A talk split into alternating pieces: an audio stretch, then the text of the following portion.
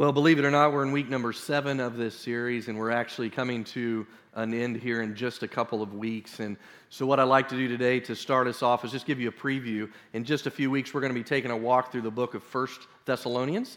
Uh, it's going to be a five week series. We'll spend each week on one of the chapters. And just wanted to give you a quick preview. Uh, just ignore the static in the speakers and uh, turn your attention to the screens one more time for a little preview on that series.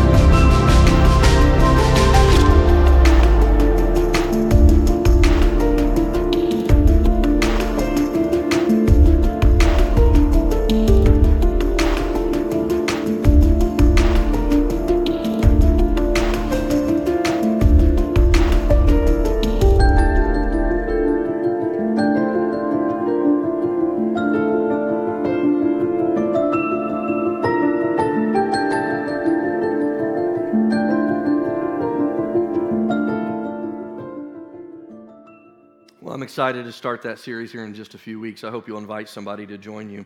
Uh, believe it or not, that series will take us almost into the holiday season. So I know you don't want to hear anything about that right now, but as a pastor, I'm kind of thinking that direction already. So, uh, well, a few weeks ago in this series, we kind of considered together and learned together how to have a good time. Do you guys remember that week? Yeah. Oh, yeah. I remember seeing Maddie. Is she in here, Maddie? Oh, they left. Did they leave? Maddie was wearing her new Journey Church knit cap. I've seen, I've seen Oscar wearing his ball cap. We gave away all kinds of things that week. Do you guys remember that? I feel like I'm getting lots of blank stares. Maybe I just dreamed all of that. Well, today, would you like to have some more fun? Yeah. Yes, Who wears a large?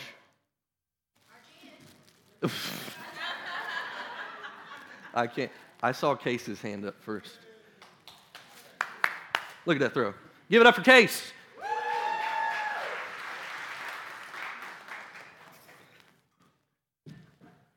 Consuelo, yeah.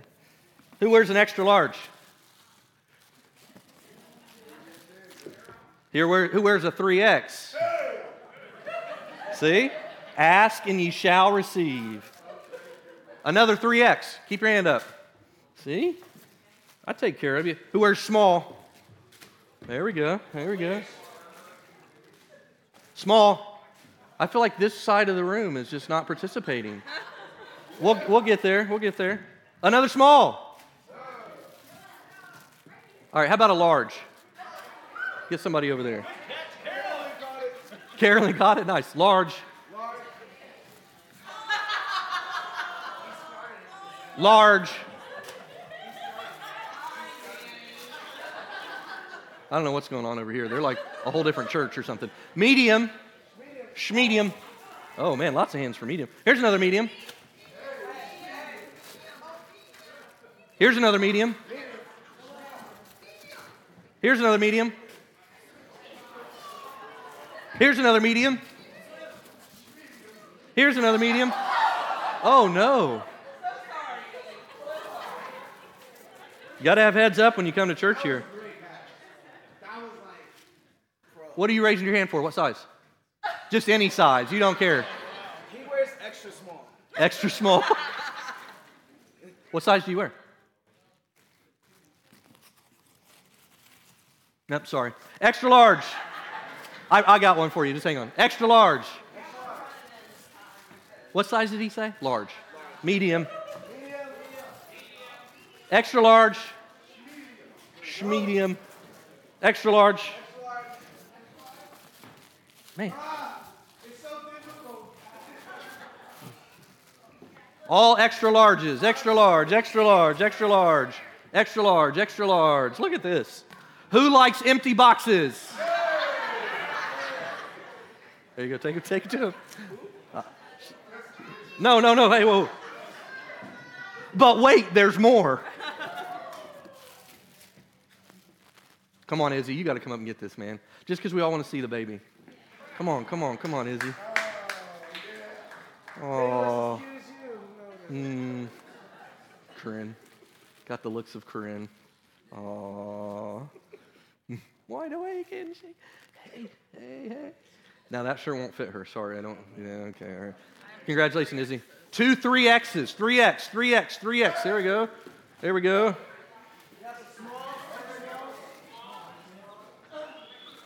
Medium.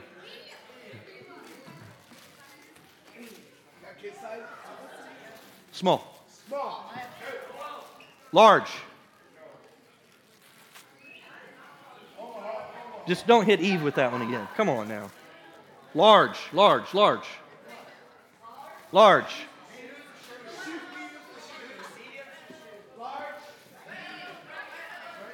Go ahead, one.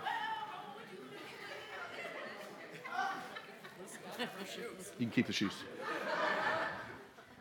We have three mediums. You're gonna chuck them.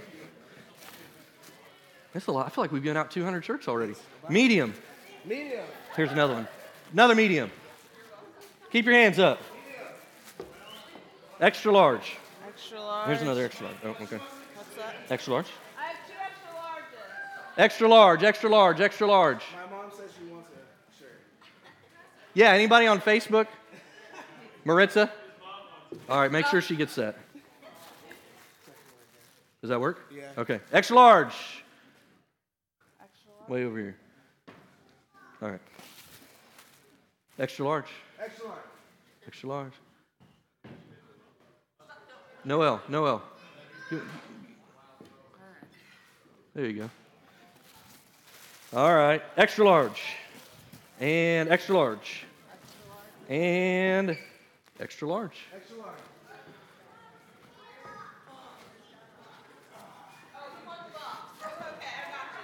Yeah, we got two boxes. That's it. Go sit down. Go sit down. Go sit down. Sit down.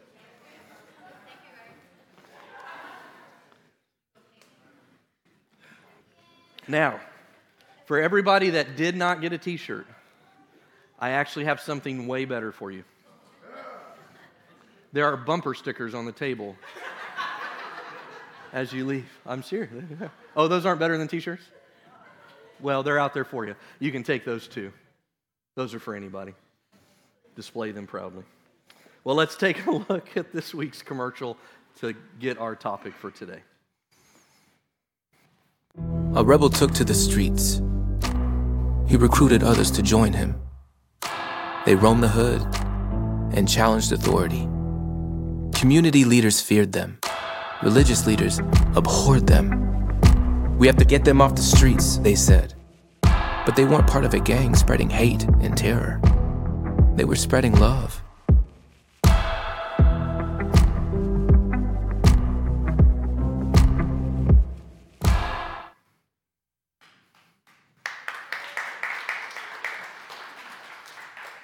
What do your t shirts say? Isn't that amazing how that all works out? Well, let's look at our verse for today. It comes to us from the Gospel of Mark in chapter 2. If you have your Bibles, you can open there. Of course, if you have the YouVersion app, just pull up your events and you can search for our church there. But let's look at these words and consider them carefully today. Once again, once again, Jesus went out beside the lake. A large crowd came to him and he began to teach them. As he walked along, he saw Levi, son of Alphaeus, sitting at the tax collector's booth. Follow me, Jesus told him. And Levi, he got up and he followed him.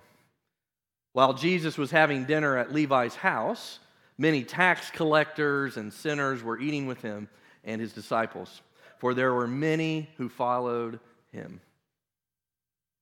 When the teachers of the law, who were Pharisees, saw him eating with the sinners and the tax collectors, they asked his disciples, Do you see anything wrong with that right there? They didn't go straight to Jesus. Anybody know anybody like that? You see a problem in your area, see a problem in the relationship, but you go to everybody but the person? All right. Uh, that's a sermon for another day. Why does he eat with these tax collectors and sinners? That's where a good gasp goes. And on hearing this, Jesus said to them, It's not the healthy who need a doctor, but the sick. I've not come to call the righteous, but sinners. And maybe this is a familiar verse for you, but maybe we can glean some new wisdom from it today. I don't need to tell you that division marks our time. We are more divided than ever, and the church has not been immune to the division. We are fractured. We are fractured over things like politics, morality, identity, religious beliefs, and that's just to name a few. And these differences, this division, tends to run deep in us, and it leaves trauma in its trail. Of course, there's some differences that really don't matter. Let me just poll you for a second. Which one is better, Coke or Pepsi? If you're if you're a order, order, order. If you're a Coke person, raise your hand. If you're a Pepsi person, raise your hand. You're all wrong. The right answer was Dr. Pepper. All right, okay, here's another one. Here's another one. Which one's better, McDonald's or Burger King? If you're a McDonald's person, raise your hand. If you're a Burger King person, raise your hand. You're all wrong, it's Chick fil A.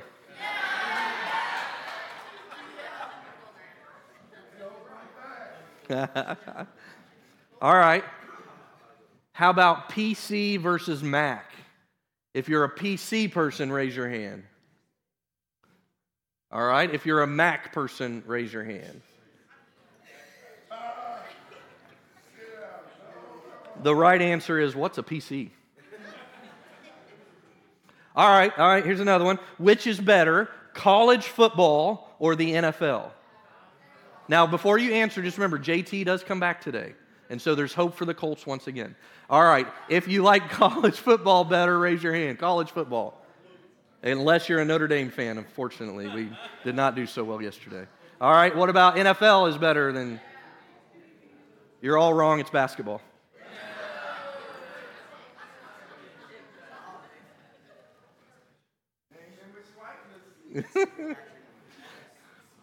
of course, we can debate, we can disagree on these lesser issues.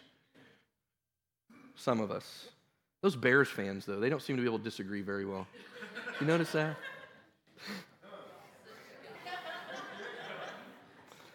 But listen, hear me out. When we begin to separate from people and treat them differently because they don't see the world as we see it, we no longer represent Jesus. I'd like to say that again, if I may. When we separate from people and we treat them differently simply because they don't see the world like we do, we are no longer like Jesus. And, and can I just, just submit for consideration right up front? This today's topic is one we really need to wrestle with. You see, sometimes in church, we come for an answer. Sometimes we come to church for direction. Today, whether you knew it or not, you came to church to receive a question. A question that maybe in the past you've been able to answer succinctly. A question perhaps that maybe you've placed in this nice, clean box and never considered that maybe the answer's not as easy and clear as you once thought. When I say this is a topic that we need to wrestle with, I mean it's a topic we need to wrestle with. I don't mean it's a topic that you need to agree with me on or that I need to agree with you on. I mean we literally need to engage in a mindset of wrestling with today's topic because it is hard in our culture today. This idea that Jesus was a rebel that Jesus went across, uh, uh, uh, against mainstream, that Jesus upset religious leaders of his day, that Jesus did things that weren't by the literal book, is hard for us to wrestle with today. Part of it is because it's history. Part of it is because we see words that we just read on the screen like tax collectors. And although we hate the IRS, we don't really connect with the hate that existed in the day of Jesus. We see generalized words like sinners, and we imagine that it was mostly the clean sinners and not really the dirty sinners that he was having a meal with. We easily find ourselves excused from what we face today because we can't translate it from yesterday. And so I submit to you today again this topic is one we really need to wrestle with. I remember my friend Jay Majors. Do you guys know Jay? He's sitting right here on the front row. We had a business meeting last week, and he got up and he said something profound, and I'm worried that a lot of us missed it. He said, God is a mystery. And I don't need to have him all figured out in order to trust him. Those are your words, sir. And you see a topic like this that we need to wrestle with at the foundation, and I apologize, I haven't gotten into my notes yet. But at the foundation of it is where does our faith lie? Who do we trust in? Do we trust that God is really bigger than the issues we face today? Do we really believe that God has the answer even though we may not see it clearly? And it's a wrestling. It's a wrestling. It's a wrestling. Last night, a group of us went to the pumpkin patch. You may have seen a picture from that. Listen to me. If you can do anything to support the Nehemiah Ranch, it's a great ministry. If you've never been there, go there. They do hay rides, uh, s'mores, bonfire, hot chocolate, hot dogs, all of it free. You can take home a pumpkin, even. All of it free. I mean, you can give a donation, and I hope that you would. But the guy that owns that, the family that owns that, are, are, are saints, wonderful people. And when you get on the hayride, they get up, and, and he get up in ours. I don't know if he does it in all of them, but, but, but he, he reads some scripture, and then he invites the people on the hayride to receive Jesus as Lord. Last night, he read to us out of Romans about the struggle between the flesh and the spirit. And for all of us, for most of us, the flesh is winning as it relates to what we'll talk about today. There's a way that seems right to man, but leads to death. Scripture goes on and on about how we should trust God in all ways, but yet with certain categories and certain subjects in certain scenarios, we put it in this category of like, I already know, I already got it figured out. That's up, that's up. And what I want to do today is just pause, consider, and literally just wrestle with the topic. Because if Jesus was a rebel, guess what that means for me and you? It means we need to be rebels too. And the question today is why did Jesus come to earth?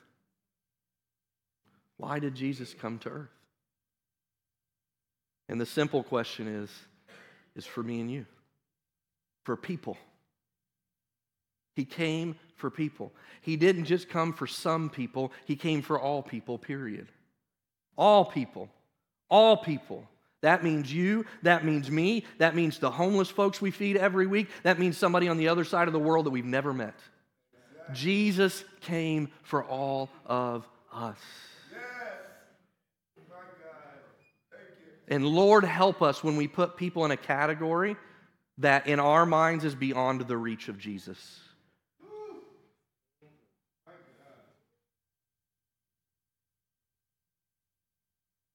And the truth is, is that we all need to know the God who gets us.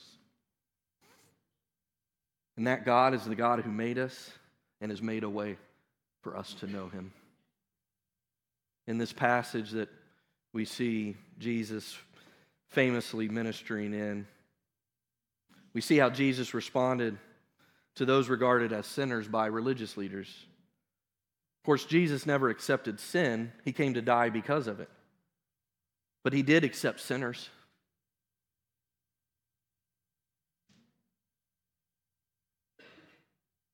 Jesus never accepted sin, but he accepted sinners. For sinners are who he came to save.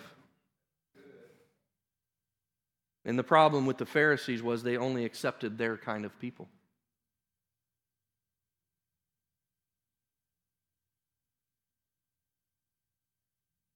I don't ever want to be a part of a church that says you got to get cleaned up before you come here.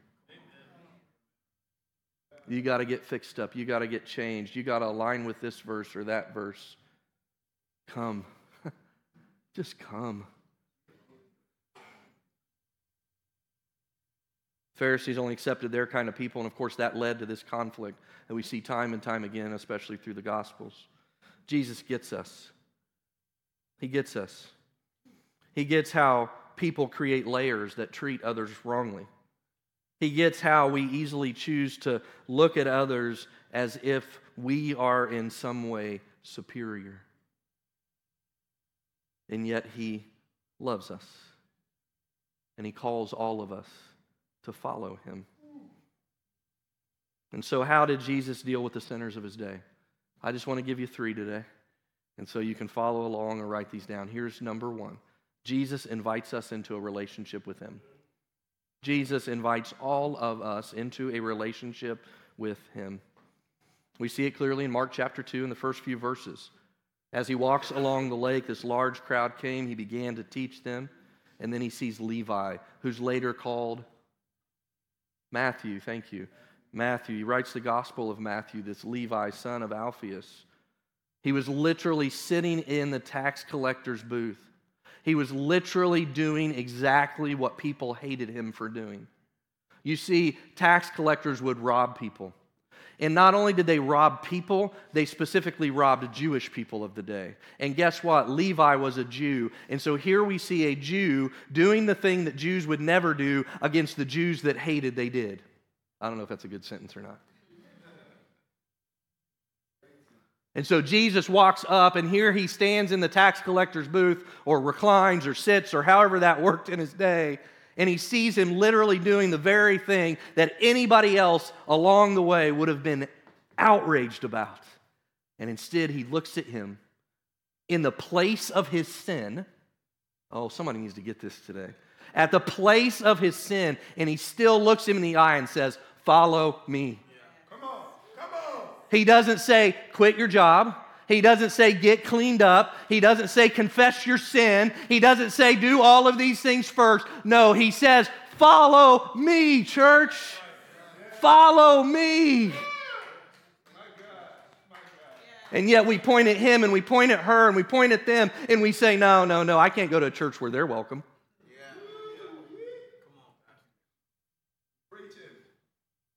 Oh, they can't be following Jesus if they're still in their sin. Levi never repented of his sins here. He was in the middle of his sin. And yet Jesus said, Follow me anyway. Why? Because my way is the way. Jesus, he went out to people. He knew people would be at the seacoast. And unsurprisingly, this crowd swarms around him. And as was his case, he began teaching them. As he was passing by, literally, as it's translated. And Jesus, we see, he constantly looks for these opportunities to do good to people. Interruptions for him were not an inconvenience, they were an opportunity every single time. And he invited people to follow him, just as he does with Levi, Matthew, who would re- later write the gospel bearing his name. And you see, prostitutes and tax collectors were the worst in this day. But Jesus was unfazed by his profession, unlike these Jewish religious leaders who literally loathed what he did. We've said it before. But hating people ain't going to win them to Christ.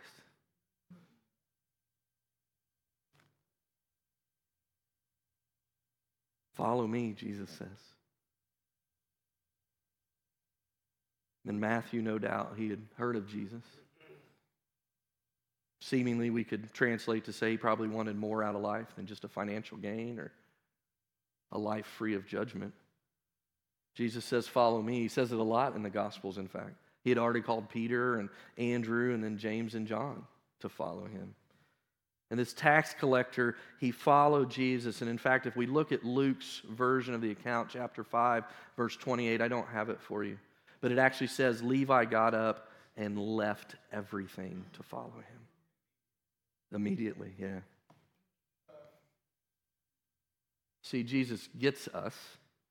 He came to earth to live among us, to walk by the seacoast, to teach those who sought him. He invited the most unlikely to not only be his followers, but to be one of his 12 closest disciples. You see, Jesus, he, he accepted those who understand that their spiritual poverty and their need to change is more important than anything else, no matter what their past was. And if you're wrestling with my message today, welcome. you're getting it. You're getting it because I wrestle with it. This radical acceptance, it was modeled, in fact, in the ministry of the young Anglican minister. You may know this name, George Whitefield. George Whitefield, he was one of the leaders of the Great Awakening. And Whitefield, he had this passion for people, yet there were these rules in place where and when he could preach.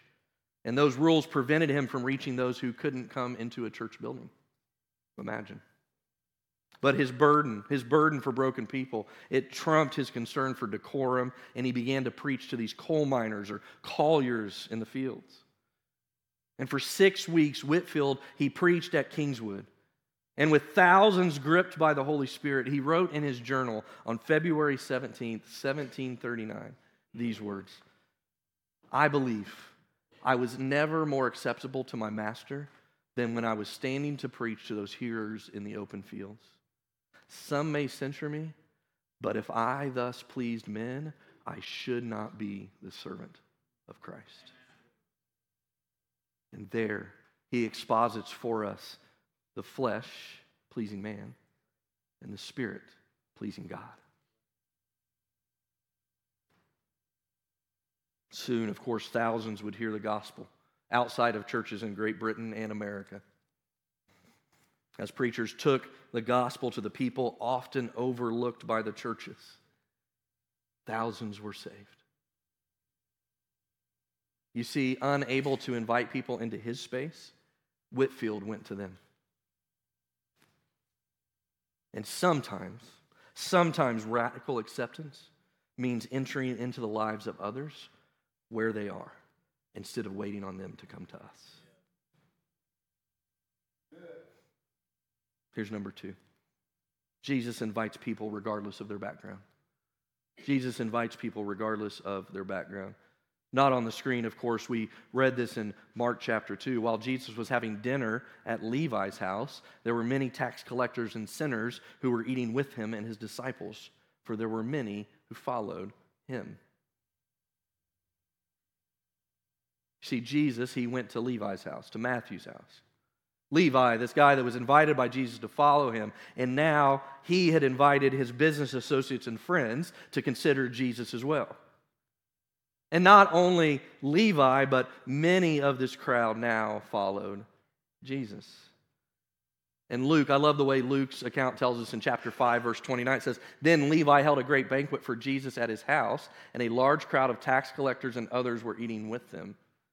And we see this term, great banquet great banquet. It represented a, a more, than, more than just a basic meal, it was, it was a formal meal. It was something that Levi went to great extent to prepare. He prepared a meal for Jesus and all of his friends and associates. It's clear from this version that Matthew went all out to prepare this great feast. And in that day, in that day, this practice would mean that Jesus publicly included both Levi and his friends in his life publicly. And guess who would find that scandalous? The religious leaders of the day. Jesus, he intentionally defied the social customs of his day, including people will mean that we defy customs as well. Traditions, legalisms, political correctness, one extreme of religious behavior or another. You see, ideologies quickly lead to judgmentalism, a judgmentalism that demeans and dehumanizes people and hinders them from hearing the good news found in Jesus. It's hard, listen to me, it's hard to reach a group for Jesus and despise them at the same time. It's hard to reach a group for Jesus and despise them at the same time. Jesus, he ate a meal with them. Jesus was unafraid to be associated with them and even call them his friends.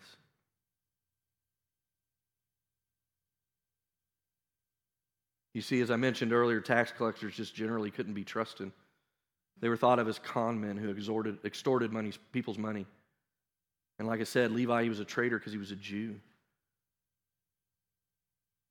Tax collectors, they were excluded as witnesses or judges in, in court because you just couldn't trust them. A Jew like Levi, he would actually be excommunicated from the synagogue. Do you see where I'm heading with this? Yet Jesus embraced him.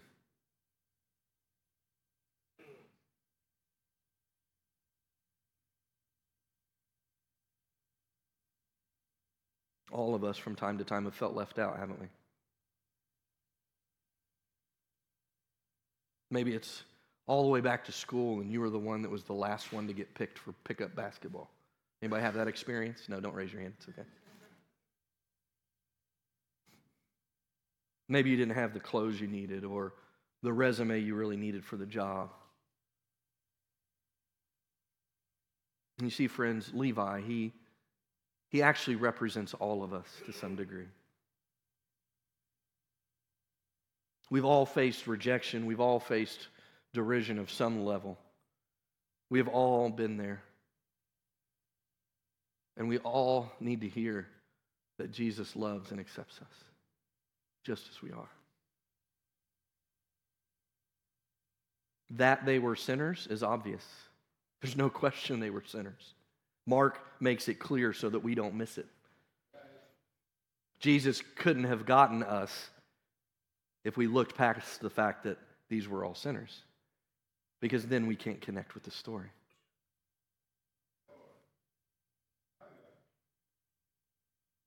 And my sin and yours is every bit as ugly as everybody else's. One commentator observed when we think of Jesus eating a meal with sinners, we generally think of these people as perhaps tax collectors, prostitutes, and people of questionable moral character. For the Pharisees, however, sinners were anyone who did not follow their interpretation of Scripture.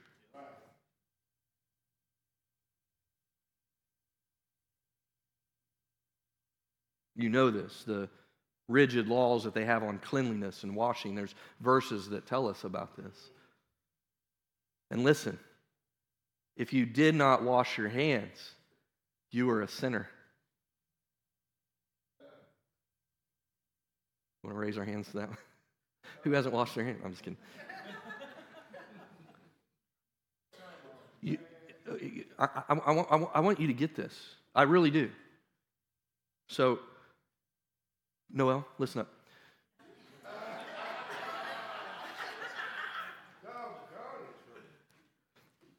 Not in trouble. I just want you to hear this.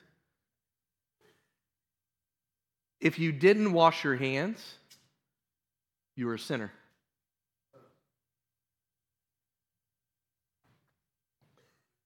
Do you guys remember this? If you didn't wash your hands, you're a sinner.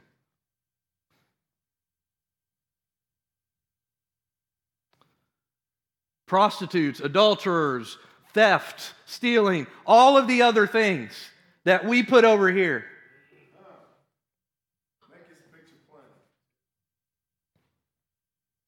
Wash your hands.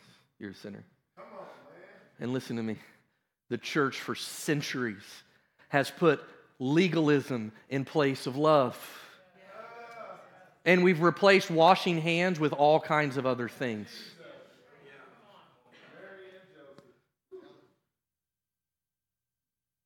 I'm getting tired of it. I'm ready to be different. I'm ready to do something different. And listen to me. This isn't outside of Scripture. This isn't out, what, what I'm preaching on isn't outside of, of, of what the Bible says. In, in fact, I, I, think we have a scripture right here that says he was with sinners and tax collectors. And I'm not going to go back to last week. If you missed last week, good message. You should probably listen to it. But like, but like, you know, love. I love, I love the, I love the person, but I hate the sin. Then why are you hating people so much? Why? Why? Hating the sin does not look like hating the person in, in any shape or form. Some of y'all are wrestling. I love it. I love it. Listen, listen, this is all in this is all in scripture. None of this is outside of scripture. You don't wash your hands, you are a sinner. And yet we we we do the same thing. Oh my goodness. Here's number 3. Jesus invites everyone to the table. Hmm. Jesus invites everyone to the table. Mark chapter 2, verses 16 and 17.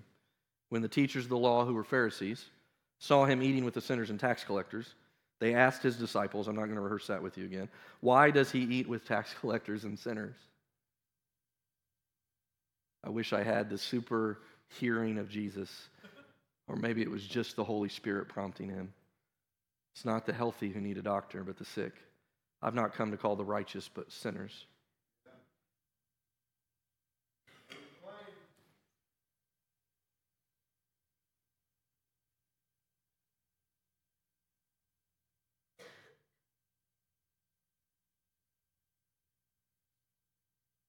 A Christian acting like a Pharisee, a modern day Christian acting like a modern day Pharisee, would want you to be more like them than like Jesus.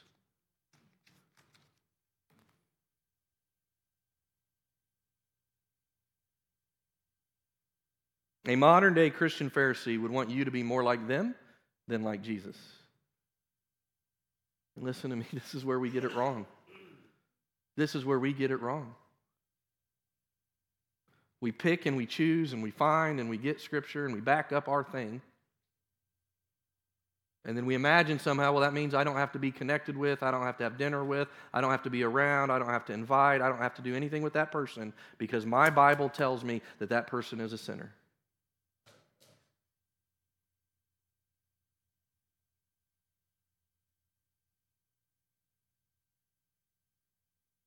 And we only label them that because that's a sin I don't struggle with.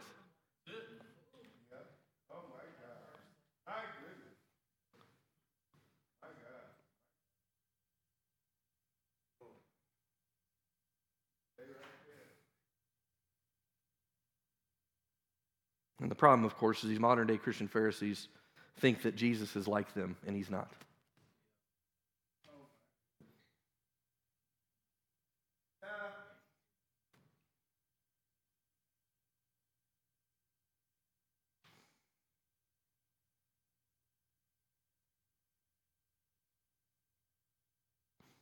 Sometimes people outside the church label all Christians like Pharisees. And Pharisees are far too common today. But Jesus constantly rebuked and challenged the Pharisees. Friends, my invitation is let's not be Pharisees. It's really as simple as that, but it's complex too, isn't it? And while the term sinner literally means to miss the mark of God's holiness, which is all of us, the implication here is that Jesus is including himself among those who didn't meet the religious, religious leader's definition of a truly pious person. Can you imagine? That Jesus himself didn't meet their standard. And it makes me wonder. It really makes me curious. If Jesus was here today, would he meet our standard of a church member, of a churchgoer, of a Christian? And you notice Jesus in his day, doesn't immediately rebuke the religious leaders. Instead, he answers the question they raise, although it wasn't the answer they were expecting. It's not the healthy, it's the sick. It's not the righteous, it's the sinners. Of course, Jesus knew that these scribes, these Pharisees, were not righteous except for in their own eyes, but his focus in this setting was on his friends at the table. His answer was to them, but he was really speaking to his friends around the table and saying, If you're sick, you're welcome here. If you're a sinner, you're welcome here. Hear me say it to the doubters. Listen, a person with a serious disease, they have to recognize that they have a problem before they'll go to the doctor. And some of us won't even go to the doctor then. Using this medical analogy, Jesus, he notes the, eh, this very important point. A person has to understand and acknowledge that he or she is a sinner before receiving the remedy that Jesus alone brings. Can I say that again? A person has to understand and acknowledge he or she is a sinner before receiving the remedy that Jesus alone provides. And if we're sitting around waiting for all the sinners out there to realize they're sinners before we invite them here, we're doing it backwards. The tax collectors who followed Jesus may not have looked like a spiritual person in the eyes of the Pharisee. But unlike those criticizing Jesus, the men at the table, come on, somebody get this, they knew they were sinners in need of help. And that's me. That's me. I am a sinner in need of help. That's why I go to Jesus every single day. That's why I quickly confess my sins. That's why I resolve conflict as quickly as I can. That's why I do things that I do, because I know that I'm a sinner that's sitting at a table with Jesus and I need him in my life.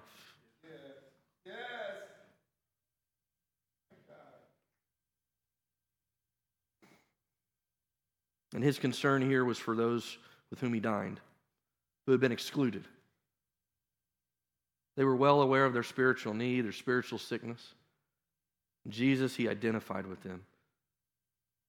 And he says, I came to call people just like them, just like us. And in that, friends, we rejoice. We say, Thank you, Jesus. Thank you for not leaving me where I was. Thank you for providing a way. Thank you for being the Savior of my soul because we all have a desperate need for Him. 1 Timothy 1:15 tuck this one away. It's a trustworthy saying that deserves full acceptance. Christ Jesus came into the world to save sinners, of whom I'm the worst. Can I just tell you that these words will change your whole Christian life?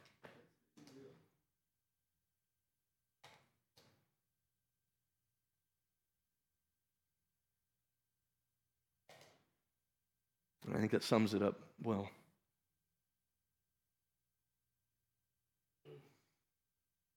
And Jesus, he affirms that his mission was to call sinners in this moment sinners to full acceptance into the kingdom of God.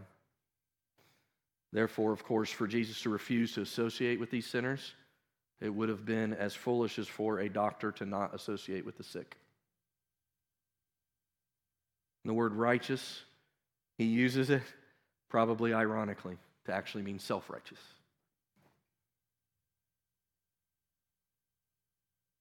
The love of Jesus for all kinds, for all kinds of sinners, his initiative to seek them out, his giving them full acceptance, his desire to have a close fellowship with them was new and revolutionary in his day and time. And the church has moved so far away from that mark it's new and revolutionary for us as well. And Mark here, he intended to convey the message that the disciples of Jesus should have the same attitude as he. And so let me just conclude with a couple of things. The good news that Jesus came with was both inclusive and exclusive. It was inclusive because we all have access to it. Drug dealer, yes, even politicians. polite or pagan, regardless of social standing, ethnicity, or any other category somebody can put you in. The gospel is good news for all of us. but the gospel is exclusive as well. The only way to experience the life God intends for us is through the work of His Son, Jesus Christ. Exclusive here doesn't mean you can't get in. That's the beauty of it. For many Christians, we've said, This is my club and you need to stay out. This kind of exclusivity is, is it's open to everybody. You just need to find out the secret word. That shouldn't be a secret. You see, Jesus loves us. He gave his life for us. He considers our sin a big deal. But because he loves us so much, his love is vaster than our sin. So vast that he can turn a despised tax collector into a writer of one of the books of the New Testament. What a path. What a path. I just want to be closer to Jesus, much less a writer of one of the most significant books in history. So I just want to give you these three common ways people perceive the church. This is, this is something that we can walk away with. Worship team, why don't you come back up? Three common ways. Some churches believe it's our mission to evade the culture. Some churches believe the mission of the church is to evade culture. The Bible, of course, teaches that believers are to be separate from the world. But that does not contradict our Lord's command to impact culture with the gospel. Churches that seek to evade culture basically do it for one of two reasons. Some evade culture out of fear. That fear that worldliness will creep into the church. Fear that the danger of the world will come along. Can I just say, as I said on Facebook the other day, listen to me, church, fear does not come from God. If you're afraid of something, it's not from God. Do you remember when we all walked through COVID and everybody saying faith over fear, faith over fear? What happened to that? Now it's fear plus fear plus fear. I'm afraid of this. I'm afraid of my church doing that. I'm afraid of pastor doing this. I'm afraid of. Stop being afraid. God is good. God is faithful. God is trustworthy. Stop living your life in fear. Because the fear that you have will cause you to evade culture and miss out being part of the mission. Don't evade culture. The second view is to pervade the world. These are the people who want to overpower culture by might, be it political or social or economic. These are the people that draw the line between the good guys and the bad guys. These are the people that when we hear war, we love it. We're at war. We're in, the God, we're in God's army. Can I just tell you, it's not biblical at all.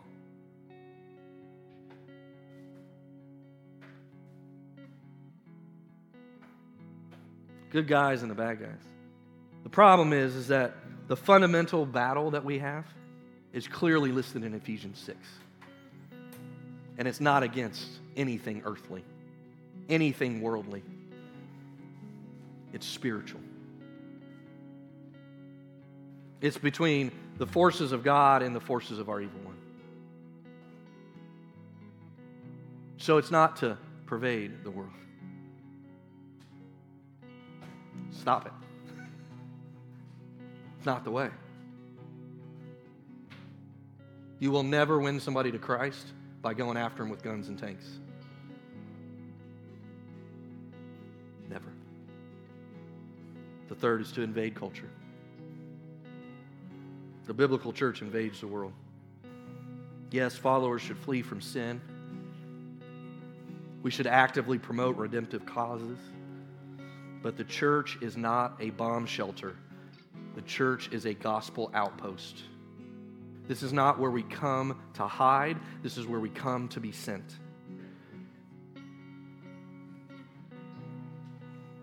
The best a church can be is to be like Jesus, everybody. And Jesus, He engaged the world. He engaged the world.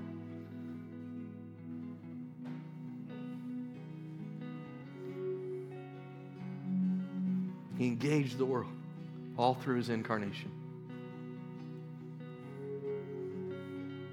And friends, we invade the world not to become like it, but so that it would become like our Lord.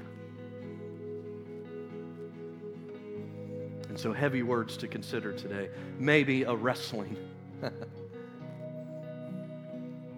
I believe it has application for all of us. And so, I want to invite you to sign up for the text messages. Let's take this conversation a little bit further. You can text the word rebel to the phone number you see there on the screen. And throughout this week, you'll get a series of text messages with prayer prompts, scriptures, thoughts to think about. These have been great for me every single week. 844 456 1514. Same phone number if you've done it in the past. All you have to do is pull that text thread back up, text the word rebel. Let's keep the conversation going because this is a wrestling. Stand to your feet and let's worship Him together.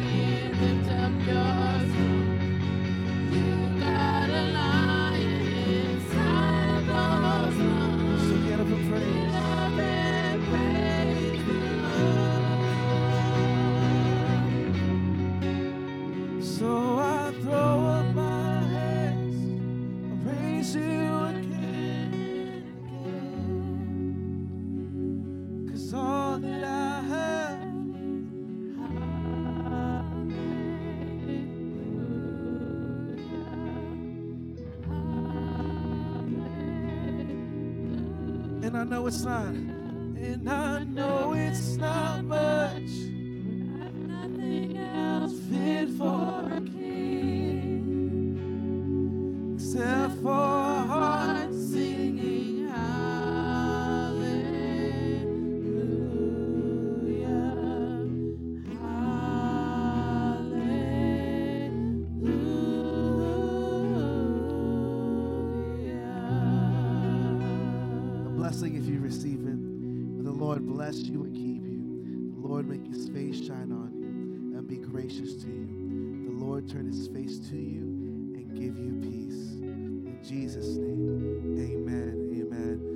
bless your family. Love y'all. We'll see y'all next Sunday. Enjoy yourself.